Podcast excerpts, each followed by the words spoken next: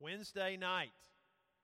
Got home from church Wednesday night, and Laura and I got the boys in bed this past Wednesday night. Got home, got cleaned up, and got the boys in bed.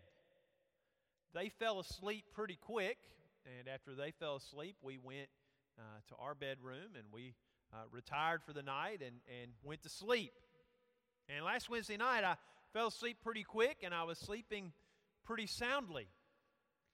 And then around 12:45, I heard two things on Wednesday night happen simultaneously.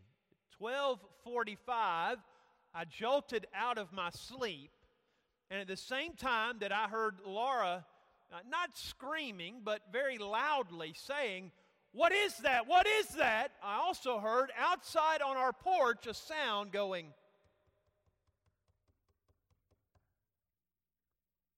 As I came out of my sleep, as I was trying to comprehend what I was hearing, both uh, the sound of Laura saying, What is that?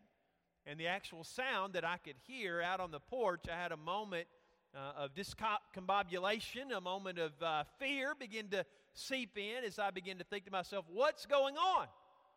And so I looked at Laura uh, there in the dark. I looked at her and I said, uh, what, what is it? What's going on? And she said, I don't know. I just heard that noise. And the noise stopped. It stopped. And I said, Well, how long did you hear it for? And she goes, I don't know. I just woke up and heard this noise. well, you think somebody's out there? Like, what do you think? I don't know. Think it's an animal? You think it's a person? I don't know. I kept trying to stall because I kept waiting for her to say, I'll go out there and check on it for you, baby. Which she did not. And so I did what a man's supposed to do. Well, I didn't feel real manly. I felt real scared, is how I felt. I got up. I slipped on a pair of shoes and uh, walked to the door and looked out. Now, here's the thing you have to understand in our house, every window has blinds on it except for one, and that is the door from the, from the back porch area into the kitchen, which is where the sound came from. So as I'm standing at that, I'm standing at that bedroom door, and I'm thinking to myself, man, when I walk out there, if he's out there looking through that window, what am I going to do? Somebody out there. And so finally I took that step and I looked, and there was nobody there. There was nobody out uh, on the porch. And uh, so I went to the boys' room and I just checked on them. Then I made sure all the doors were locked and I looked through the house. You know, where we live, there are some rabbits There's been a couple times, uh, Bob and Jean can tell you, and, and Brother Anthony and Catherine might be able to. There's been a few times that I've even seen deers come through our neighborhood before that have, I guess, come down from the mountain, or maybe over from the Mullins farm. And so occasionally there's even deer. And so probably an animal. I didn't know. And I was worried and I was concerned. And fear gripped my heart in that moment when I woke up and heard that sound out on the porch and heard my wife uh, very excitedly saying, What is happening? What is occurring? After I looked out that window, and after I saw that there was nobody there, my boys were okay, they were both sleeping soundly, and I saw that the doors were all locked, even after that, even after that, for 25 to 30 minutes, my heart was still racing and it was still pumping. And that adrenaline and fear was still there, still there for probably 25 to 30 minutes, just wondering, I wonder what that was that was making that noise. Concern, worry, fear. There's nothing to be worried about at that point.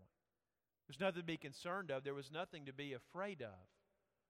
But that's the thing about worry and concern and fear when fear grips us, fear does not want to let go. And worry does not want to release you.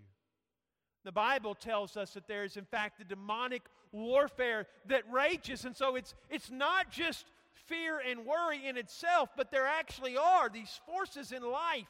This evil one who wants us gripped by that fear and by that worry. And that is one of his weapons that uh, he uses and that his, his, his great forces use to try to hinder the people of God is to keep us enslaved to fear and worry.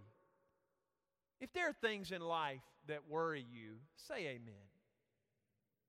All of us. Every person in this room knows what it's like to have concern and worry and fear. Whether it's the fear of starting back to school and wondering if you'll do well with your grades, or, or whether uh, you'll, people will like you, and whether those friendships will be there. Fear over your job will you keep it or will you lose it? Are you up to the task? Fear with medical doctors and concerns about where is your health headed, fear in relationships, fear for children. There's all types of fear and worry that grip us. Fear and worry is such a natural part of our existence. It's something that we feel and go through day after day. That's what makes what Jesus has to say about worry so shocking. We're so used to worry. And we're so used to being concerned about the things of life. That is what makes what Jesus has to say in Matthew chapter 6, verses 25 through 34, so amazingly shocking and stunning. I want you to turn with me there to Matthew chapter 6 and go to verse 25. And I want us to see today Jesus' shocking statement, his shocking proclamation to us uh, human beings gripped by fear, his shocking statement to say to us, Do not worry. In the midst of a worry filled world, when worry dominates our mind, Jesus looks at you today, and he looks at me, and he looks to all of his disciples and his followers, and Jesus says, in the midst of worry, Do not worry. Matthew chapter 6, starting in verse 25. Let's read together and listen to what Jesus has to say about worry. His disciples are worried. The people who came to Jesus are worried. A lot to worry about in their day. Worry about where's your next meal going to come from. Worry about what the Roman government is going to do to you. Worry about providing for your children. What's going to happen in their lives? This is an age of uncertainty. In the midst of all this worry, Jesus says in the Sermon of the Mount, Matthew chapter 6, verse 25, He says, Therefore I say unto you, take no thought for your life. Don't worry about your life, what you shall eat, or what you shall drink, nor yet for your body, what you shall put on it. Is not the life more than meat, and the body more than raiment, or more than clothing? Jesus, you can imagine him preaching there on the great mountainside, and maybe the birds were close by. Jesus says to those hearing this great outdoor sermon, He says, Behold the fowls of the air, for they sow not, neither do they reap, nor gather into barns, yet your heavenly Father feeds them. Are you not? Are you not much better than they? Is Jesus not care about you as much or more than the birds of the air? Which of you, by taking thought, can add one cubit unto his stature? And why take you thought for raiment or clothing? Consider the lilies of the field, how they grow. They toil not, neither do they spin. And yet I say unto you that even Solomon in all his glory was not arrayed like one of these. Wherefore, if God so clothed the grass of the field, if He brings beauty to the fields, and isn't that, uh, isn't that think about God. Think about the awesomeness of the God we serve. He could just make a field with what's necessary in that field, but God was not content to just make a field. He takes a field and He takes creation and He colors it with beauty. And He adds great colors to it for us to enjoy and for us to see. Man, if you love this wonderful weather and if you love being able to be outside in it and see what God has done, if God is the master artist, say amen. He's an artist. We've got some artists. Brother Bob's an artist. There are others among us that are artists, but there is no artist like God Himself. And he says, Look, verse 29, I say unto you that even Solomon in all his glory was not arrayed like these flowers. Verse 30 Wherefore, if God clothed the grass of the field, which today is, and tomorrow will be cast into the oven, shall he not much more clothe you, O ye of little faith. Therefore, he says it again take no thought, do not worry, saying, What shall we eat? Or what shall we drink?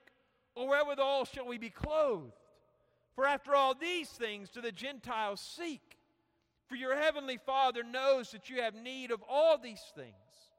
But you, what are we as Jesus' disciples to do? But you seek first the kingdom of God and his righteousness, and all these things shall be added unto you. Jesus says, Take your mind, take your thoughts to a higher plane. Seek God's kingdom and his will first. And as you do that, he will add these things to you. Jesus is not saying here to not work, to not toil, to not put forth effort. He's not saying you should just float through life expecting others to provide for you. That's not what he's saying. What he is saying to people who are consumed with those worries, he's saying to those that, that are in danger of allowing just physical needs to hinder them from seeing all of what God has done and who God is He's taking those who are consumed with physical things and working and toiling and laboring and always worried about how are we going to provide this and this and this. And he's saying to them, you need to step back and you need to see the bigger picture that God loves you and God is not going to abandon you and God is going to provide in your life for you as you work for his kingdom. If God has been good to you, say amen. I see a group of people here clothed today. Most of you different clothes than you had last Sunday. And most of us will put on something different tomorrow. Oh, God has been good to us. And I think those of us that clearly have so much, Jesus would say to us today, you need to step back. You need to ask yourself, is your life just consumed with these things? Or is also consumed with my name and my glory in my kingdom. Verse 33 Jesus says, You, he says, you can see him pleading with his disciples seek first the kingdom of God and his righteousness, and then all these things will be added unto you. So he says it again take therefore no thought for the morrow, for tomorrow shall take thought for the things of itself. Don't be so consumed with what tomorrow has or what will occur. He says, Hey, tomorrow's going to happen one way or another. Sufficient unto the day is the evil thereof. There's enough to deal with today without letting worry consume you for tomorrow. Worry is a favorite tool of the devil because worry wreaks havoc, it wreaks havoc in so many ways. Think about all the way that worry affects us. Worry impacts your health. For many, when they begin to get consumed by worry, it raises the blood pressure. In some, it creates headaches. Others begin to experience insomnia when they begin to worry about things.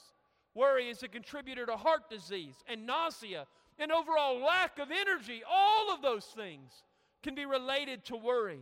Worry not only impacts our health, but worry impacts us mentally. Proverbs 12 25 tells us anxiety in the heart. Anxiety in the heart of man causes depression. That's right out of the Word of God. You didn't have to pay 20 bucks to buy a book to tell you that. The Word of God says anxiety in your heart causes depression within a man. Oh, mentally, they say worry related to mental issues affects at least 25 million people in our country. One in five homes are affected adversely when there is worry within it. 15 to 35 billion dollars a year is spent helping people cope with mental worry. Worry impacts your health, and worry impacts your mental well being. And when worry consumes you, it will reduce you. Worry over finances is the number one cause of divorce. The number one cause of divorce, they say, are people that have financial issues that get out of hand, that grip them, and they worry and worry and worry. So I would say to the young couple today, and the middle aged couple today, and the older couple today, before you buy that bigger house or that uh, nicer vehicle, before you continue to just buy more clothes and clothes and things and things, before you take that trip, you need to remind yourself financial worry is the leading cause of divorce in our nation. And so worry consumes us. And when we begin to worry, what happens is worry takes over. And worry begins to limit and impair and hamper our ability to trust God because when we worry, instead of trusting God that He will provide as we seek His kingdom, worry begins to grip us and we're consumed by that worry. And when we are consumed by worry, it hurts our ability to joyously share the gospel, the good news of who Jesus is. And so you can see, you can see how worry grips us and why it is one of the favorite tools of the enemy to use worry in your life hurt you and to hamper you. And so this morning, to help us identify how to biblically approach worry so that we can obey this shocking statement of Jesus because it is so natural to worry. And all the statistics and all the things show us that worry is such a part of our life. But we need to allow Jesus' statement to shock us and to wake us up, and we need to wrestle with it, and we need to be confronted with it, and we need to get on the altar, and we need at home, need to pray and ask God. When we are consumed with worry, we need to plead with God. Lord, help us to obey this command of yours to not allow it to overtake our lives. This morning, I want to show you some things we see through Jesus' little teaching, some things we see that can help us deal with worry supernaturally and spiritually, what the Lord says about our worry. And if you want to be able to obey Jesus and worry not have a grip on your life, if you want the Word of God to empower you to help you deal with worry, say amen. Then listen, listen. Step number one we see from the text, and this is where it begins. Now, this is not just self help. This is not self help. This is not you helping yourself. This is the Word of God telling you how to live. There's a big difference between you just doing self help and the Word of God saying, Listen to me. Wake up and let me tell you how it really is. First step to dealing with worry. Number one, refuse victimhood. Refuse to let the enemy trap you into being a victim. The enemy wants you to be his victim.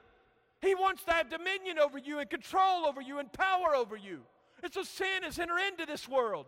And sin grips us and it pulls our heart away from God because that is what the devil has always desired. Not that we would belong to God, but that we would be his victim. Oh, we were a victim. We were victims. We were victims trapped in bondage to sin. But my friend, the Bible says you are not a victim anymore. You are no longer a victim to sin. You are a saint and you are redeemed. If you believe today that Jesus saved you, say amen then you will deal with worry. It's not going away.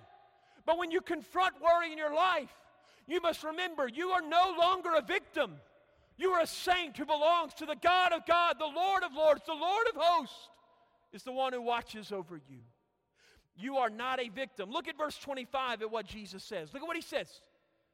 He says, Therefore I say unto you, take no thought for your life, what you shall eat or what you shall drink nor yet for your body what you should put on it. Is not the life more than meat, and the body more than clothing? Say after me. Say, I am not a victim. Now, wait, when you say this, you say it under the power of God. Say today, and we're talking about sin, you're not a victim of sin. You walk under the power of a mighty God. So say after me today, I am not a victim. We need to preach the Word of God to ourselves. Because the devil wants you to be a victim. To him, what happens to a victim? One hurts somebody, one another imposes their will on somebody, and that person becomes a victim to a crime or to an event. And this great event of sin entered in in the garden, and we became victims. All of creation becomes a victim to this sin. But Jesus shows up on the scene, and he says, I have come to preach deliverance and I have come to preach freedom. And I have come to say that the day of the Lord, the kingdom of the Lord, is now, it has arrived. You're not a victim. Do not let worry victimize you. Do not succumb to victimhood. Remember what 1 Peter 5:10 has said about the saints of God. The God of all grace has called us, me and you. God has called us to what? What has he called us to? To victimhood? No, 1 Peter 5:10 says the God of all grace has called us to his eternal glory by Christ Jesus after you have suffered a little while. Yes, There are things that will cause pain and hurt and suffering, and they cause us to worry. But Peter says, listen, don't let worry consume you as you go through that, as you suffer a little while. Remember that what God is doing is making you perfect, established. He is strengthening you, and He will settle you. How do you deal with worry biblically? One of the first things you must do is renounce what the enemy wants you to believe about yourself. He wants you to be a victim and stay a victim so he can control you and direct you, and so you'll be pushed and pulled by sin. And Jesus says, Don't be a victim. He uses clothing and he uses food because those were two big pressure issues in that society that people would worry about. And he says, Stop that. Stop letting that pull you here and there and guide every decision you're making. You need to start making your decisions from a different perspective, not this position of in fear of these things, but in a position recognizing the kingdom of God. So, how do you deal with worry biblically? The first thing you got to do is ask the Lord, Lord, help me to not be a victim to this. Help me to know who I am. So, how do you deal with this worry biblically? Number one, you refuse victimhood. Refuse it. By the way,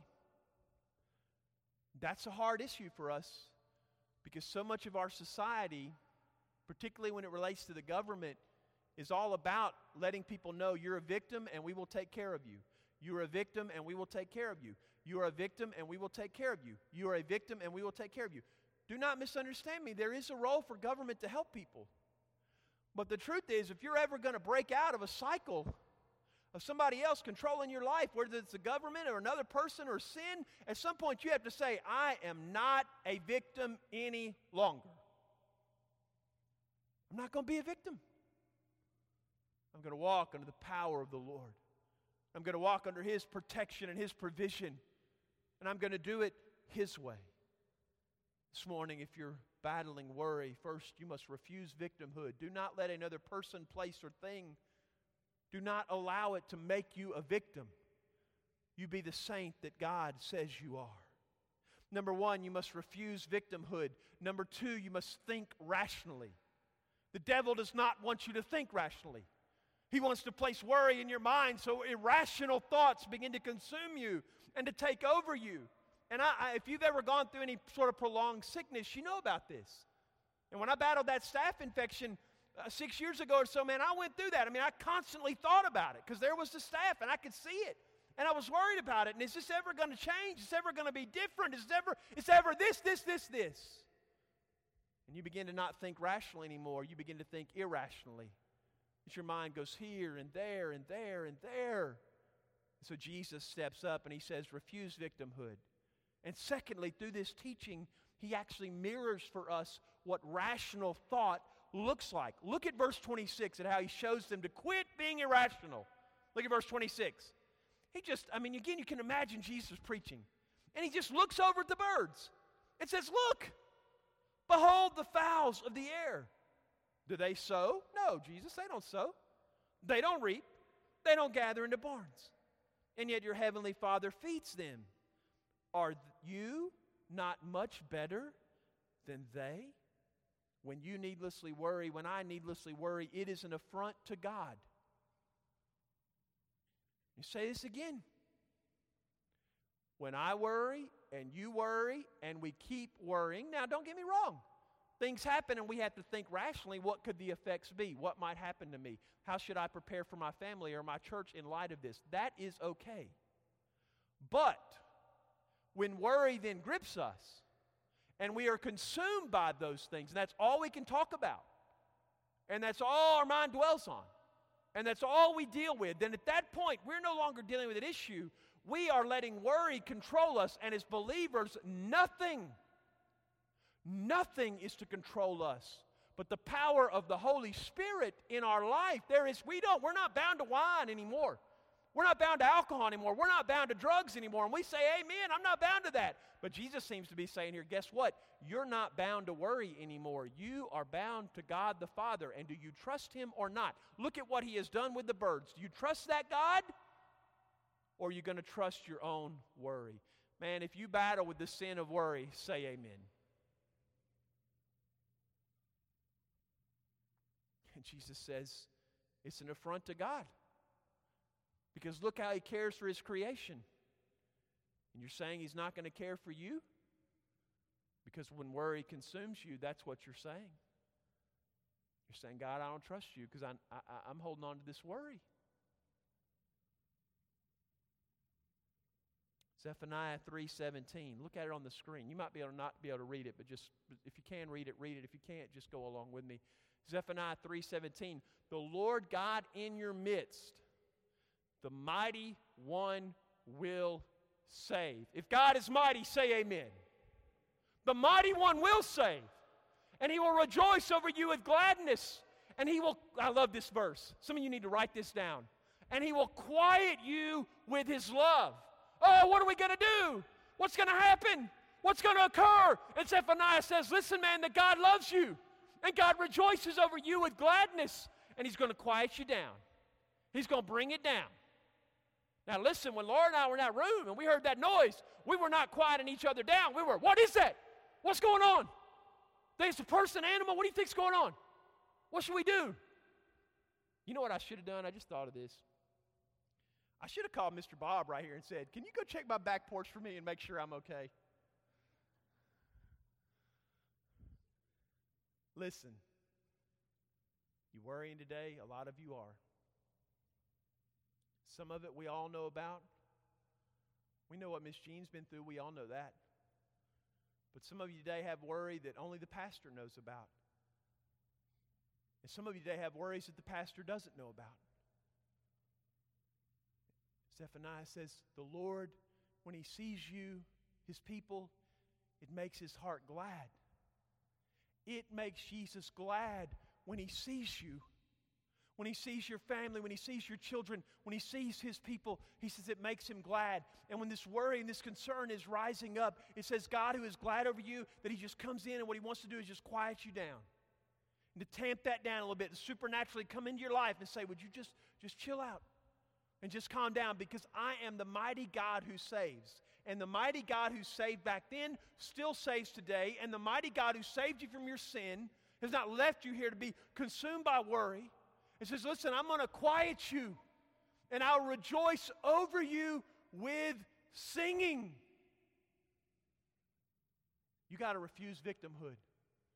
And today, some of you have got to start thinking rationally the way that Jesus does in this passage to get them to calm down and realize this is who God is. When I say think rationally, I'm not talking about the world's rationalism. I'm talking about the rational God who has said, I'm in control and I got this, and you need to start understanding life in light of that. So this morning, if worry's got you, you got to refuse victimhood. And you got to start thinking rationally. And number three, you've got to start acting practically. When it comes to worry, you got to refuse victimhood. You got to think rationally. And you got to act practically. Jesus keeps on going with practicality. Look at verse 27. He says, Which of you taking thought can add one cubit to his stature. It's not practical to sit around all day. That's what a child does.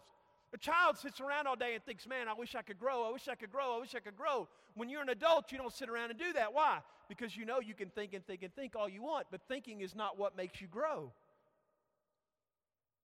Start thinking, start acting practically. Don't sit around and do that. Verse 28 Why take you thought for raiment or clothing? Consider the lilies of the field, how they grow, they toil not, neither they spin.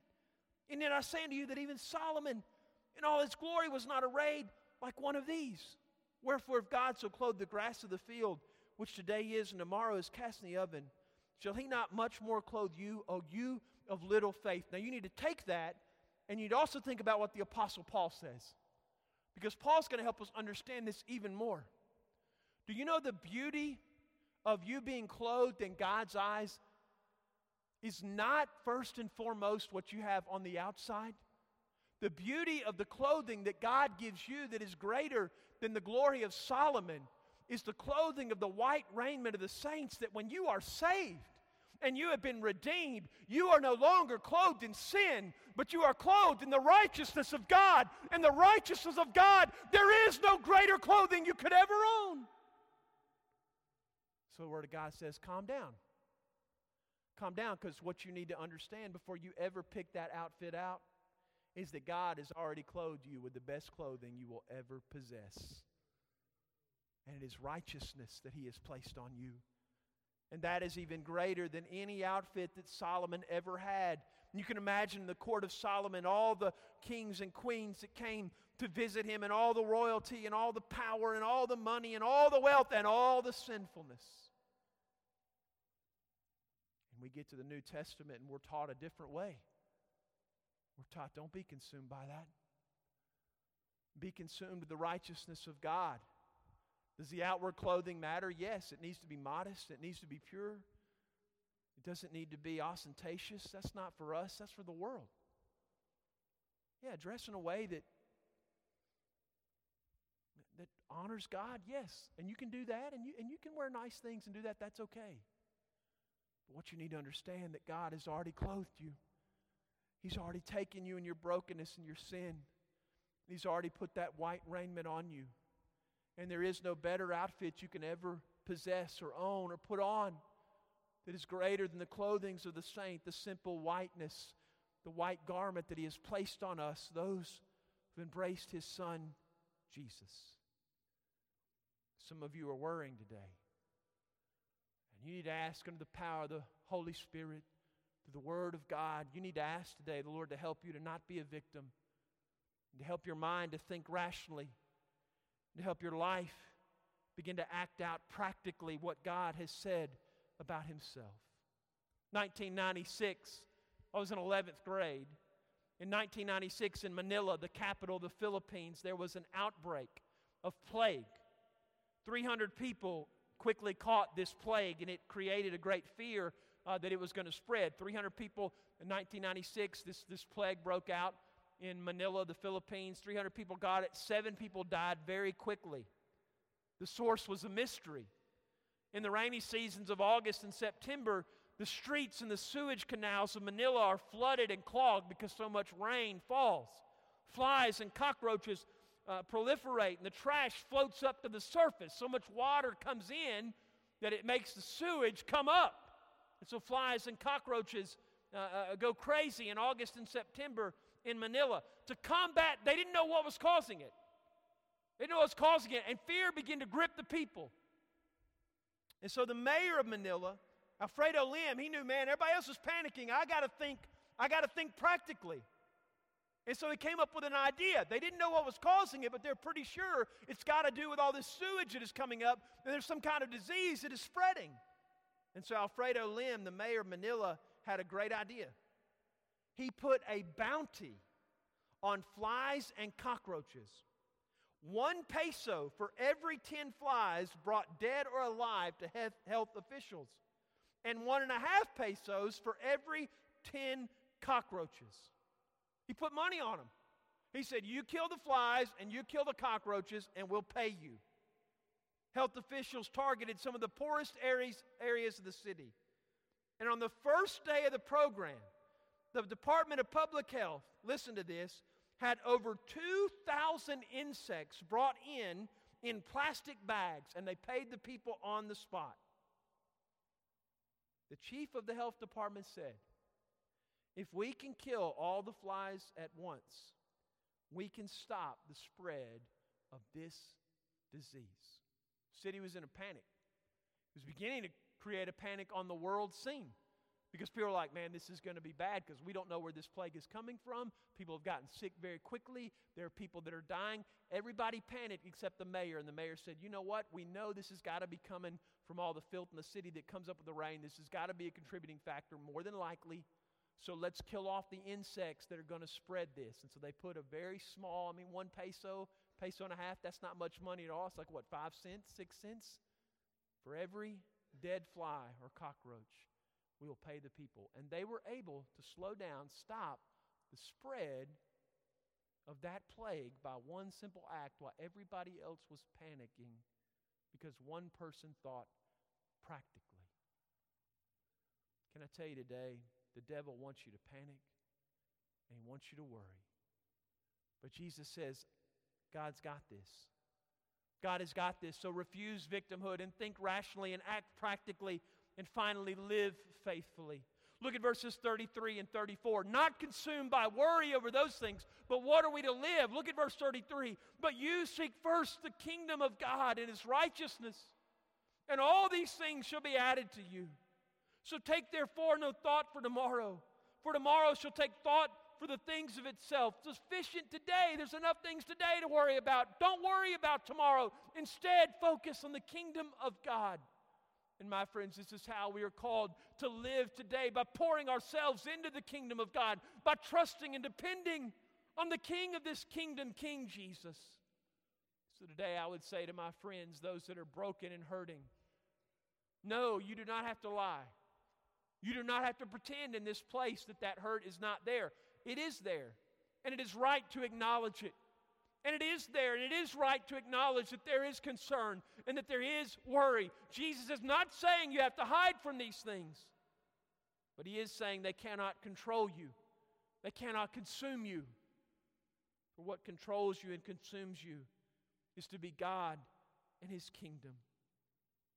So this morning, if you are worried, I encourage you to come to the cross, to come to Jesus, to take your worry to Him today to claim that promise that you don't have to be a victim of sin, but you are a saint in His image. If you are worried today, I encourage you quit letting the irrationality of worry consume you and begin to think rationally. And for some of you, that'll mean talking to another believer. Listen, when there, there are things that happen in church. Sometimes there are things in church that happen that people do things. And there are three or four men in the church that I usually call because you know what happens to me? Fear begins to grip me. And worry begins to hit me. Sometimes there are things outside the church. Not, not people in the church, things outside the church. And fear and worry begin to hit me. You know what I do? I pick up the phone I call some believers who are also saints. And I say, man, I'm worried about this. And like, what's going to happen? And you know what believers do? Believers have a way of believing. They believe in God too. And so you know what they do? They help you to think practically according to God's word and not your worry. Some of you today, man, when you go through that, let a believer know. Let a believer pray for you.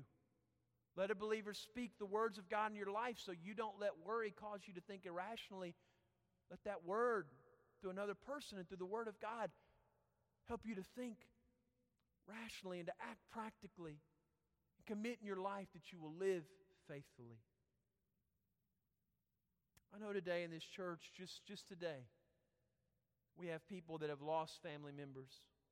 We have people that have trouble at work. We have students that are concerned about situations at school. We have parents that are worried about their kids. We have kids that are students or, or kids that are worried about their parents. We have folks that are worried about m- medical issues. We have people that are worried about relationships. And maybe there's somebody here today that you're just worried about yourself because you know that things are not right between you and God. You know that there is hidden sin you think God won't forgive me, or I can't do this, or I'll fail again. Why even try? Jesus says, whatever situation you're in, do not let worry consume you. Let me speak peace to you and let me quiet you. And let me love on you with a gladness that only the God of heaven possesses and can give. Jesus says many shocking things. He says, Eat my flesh and drink my blood, and that ran a lot of people off.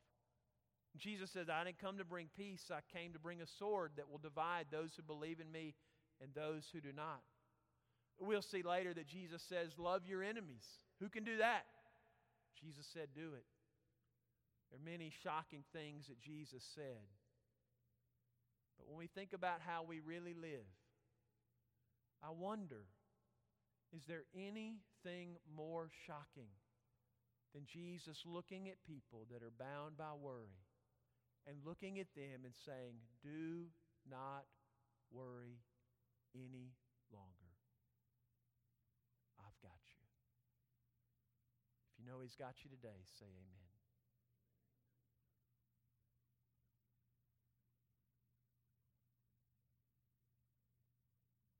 Some of you are going to think irrationally in a minute. You're going to think worldly. As the music plays and your opportunity comes to kneel at an altar, to have somebody else pray with you, or do you pray with God, and to confess what your worry is. Instead of doing that, some of you are going to think worldly thoughts. You're going to think, I got to get out of here and go eat. You're going to think, what is somebody else going to think about me? They may think some horrible thing about me. My friends, don't think worldly. Think rashly under the Word of God. And if you brought a worry into this place today, if you brought a concern into this place, bring it today and lay it at the feet of Jesus. And you spend time in prayer with Him this morning. This is what this is a house of prayer. You come and pray to Him today and you leave that worry there and allow Jesus to show you that He loves you and He cares for you and He's got this. And let Him quiet your spirit today. Would you stand with me? Very reverently, very spiritually, very focused on what God is doing. Allow God right now, that worry that's in your life, even right now, begin to confess it to the Lord. And He gives you this opportunity to come and to pray and to kneel. I want to encourage you don't walk out with this worry. That's not what He wants for you. He doesn't want you to just carry this burden, He wants to carry it for you. So, today, if there's worry and heartbreak in your life, listen, one's already come. You don't have to wait to the music. If that worry is there, listen, you come now and seek the Lord today. Lord, I ask that you would move. Lord, you would help us to not worry. You'd help us to be honest and to use this time to allow you to speak peace to our life and peace to our hearts. Lord, if there's a mom and a dad that are worried about school, if there's a student that's worried about classes that are not afraid they can make it or cut it, or if there's a relationship that's frayed and broken, there are those with medical issues, with hurting relationships. Lord, whatever it is, Lord, I ask today that they would come, they would kneel, and they would trust you. Lord, we will give you the glory and we will give you the honor in Jesus' name today. Brother Cecil, you just sing.